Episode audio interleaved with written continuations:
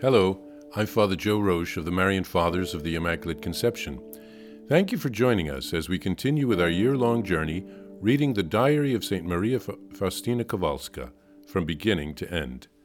Today we take up from where we left off, beginning with diary entry number 655.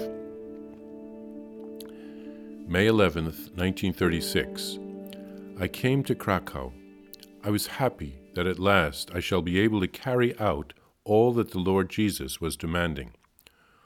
Once, when I was speaking with Father A. Andrasz, and had told him everything, I received this answer Sister, pray till the day of the feast of the Most Sacred Heart, and add some mortification to the prayer, and on the feast of the Sacred Heart I will give you an answer. But one day I heard this voice in my soul Fear nothing, I am with you. After these words, I felt such an urgency within me that without waiting for the feast of the Sacred Heart, I said during confession that I was going to leave the congregation immediately. Father answered, Sister, since you have made the decision by yourself, then take the responsibility for yourself. Go. I was happy to be leaving. The following morning, God's presence suddenly left me. A great darkness came over my soul. I could not pray. Because of this sudden loss of the presence of God, I decided to postpone the matter for a while until I had talked with Father. Father A. Andrasz answered that such changes in souls were frequent and that this was not an obstacle to action. When I talked to Mother General, Michael, about everything that had happened to me, she said, Sister, I am locking you in the tabernacle with the Lord Jesus. Wherever you go from there, that will be the will of God. June 19th. When I went to the Jesuits' place for the procession of the Sacred Heart, during Vespers I saw the same rays coming forth from the sacred host, just as they are painted in the image. My soul was filled with great longing for God. June 1936. Conversation with Father A. Andrasz. Know that these are hard and difficult things. Your principal spiritual director is the Holy Spirit. We can only give direction to these inspirations, but your real director is the Holy Spirit. If you yourself have decided to leave, sister, I neither prohibit nor order you to do so. You take the responsibility for yourself. I say this to you, sister. You can begin to take action. You are capable of doing so, and therefore you can do so. These things are indeed probable. All you have told me up to now, before perpetual vows in Krakow in 1933, speaks in favor of taking action. Still, you have to be very careful in all this. Pray much and ask that I be given light. During Holy Mass, offered by Father Andrasz, I saw the little infant Jesus, who told me that I was to depend on him for everything. No action undertaken on your own, even though you put much effort into it, pleases me. I understood this need of dependence. O oh, my Jesus, on the day of the Last Judgment, you will demand from me an account of this work of mercy. O just judge, but my spouse as well, help me to do your holy will. O mercy, O divine virtue. O most merciful heart of Jesus, my betrothed, make my heart like unto yours. July 16th. I spent this whole night in prayer. I meditated upon the Lord's Passion, and my soul was crushed by the burden of God's justice. The hand of the Lord touched me. July 17th.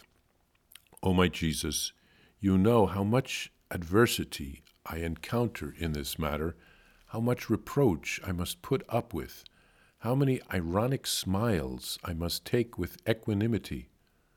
Oh, alone I would not be able to survive this, but with you, my Master, I can do all things.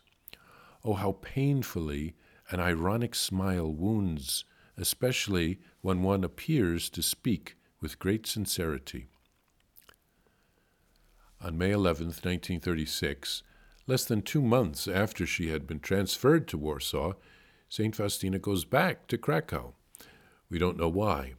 Perhaps it has to do with her requests to leave the congregation and the need for her to discern near one of her regular confessors, Father Andrasz or Father Sopoćko, both of whom know her so well. Father Andrasz, after hearing everything, asks her some time to discern, about a month, until the feast of the Sacred Heart. He was a Jesuit, and the Jesuits promoted that feast.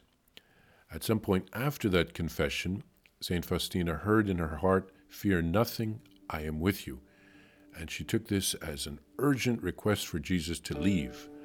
Um, so she said she wouldn't wait until that feast, but would leave the congregation immediately. It doesn't seem that that urgency came from God. Uh, Father uh, told her to take responsibility for the decision since she had decided on her own. But then God's presence left her, and she had great deal of difficulty praying. The Mother General wanted her to consult Jesus in the tabernacle to know what to do. On June 19th, they went to the Jesuit house for the procession, procession for the Feast of the Sacred Heart, and she spoke again to Father Andrasz, who told her that she could make the decision to leave on her own. But then, during Mass, the child Jesus said that any action she takes on her own will not be pleasing to God, even if she puts great effort into it. Uh, Faustina realizes that on the day of judgment, it won't matter how much work we will have done, but whether we did God's will. She spent a night in prayer, meditating on the Passion, and she wrote of the ironic smiles of the other sisters, who probably thought she was crazy being a visionary is not easy. Uh, how we can hurt other people with our carelessness and our thoughtlessness and our judgmentalism, our being judgmental. God works in each soul differently, and so we need to give each other the benefit of the doubt and give God room to work.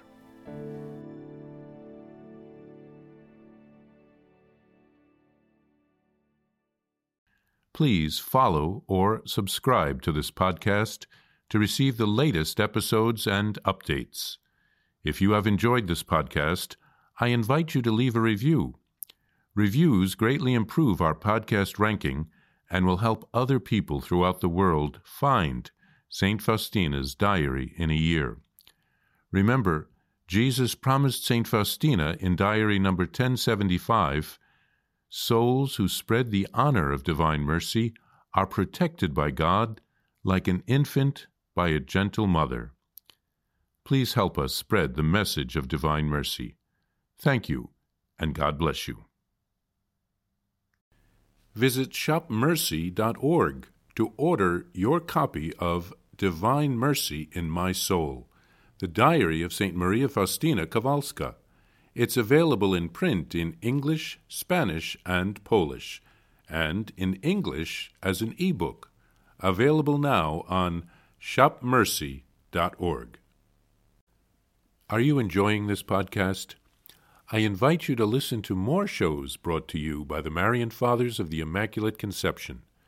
Join us daily for enriching spiritual content, which will help you on your journey with Jesus Christ simply visit divinemercyplus.org for a complete list of our shows.